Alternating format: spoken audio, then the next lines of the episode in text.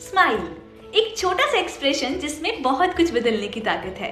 गम को खुशी में, रोने को हंसने में और तकलीफ़ को सुकून में। आज तारीख है सात अक्टूबर 2022 इसी के साथ आज अक्टूबर का पहला फ्राइडे भी है। हर साल की तरह इस साल भी अक्टूबर के पहले फ्राइडे के दिन वर्ल्ड स्माइल डे सेलिब्रेट किया जाता है। ये सबसे पहले साल 1999 में सेलिब्रेट किया था एक American graphic designer Harvey Ball ने। हावे बॉल, वही इंसान है जिन्होंने the famous smiley face design किया था। ये स्माइली फेस उन्होंने 1963 में एक इंश्योरेंस कंपनी के लिए डिज़ाइन किया था। इसके कुछ साल बाद उन्हें लगा कि लोगों की काइंडनेस को एक्चुअल में अप्रिशिएट करने का भी एक दिन होना चाहिए। इसीलिए उन्होंने अक्टूबर के पहले फ्राइडे को वर्ल्ड स्माइल डे मनाने का फैसला लिया।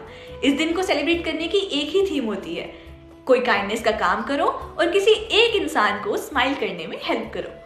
तो क्यों ना आज हम खुद से एक वादा करें, किसी के उदास चेहरे की मुस्कान का कारण बने।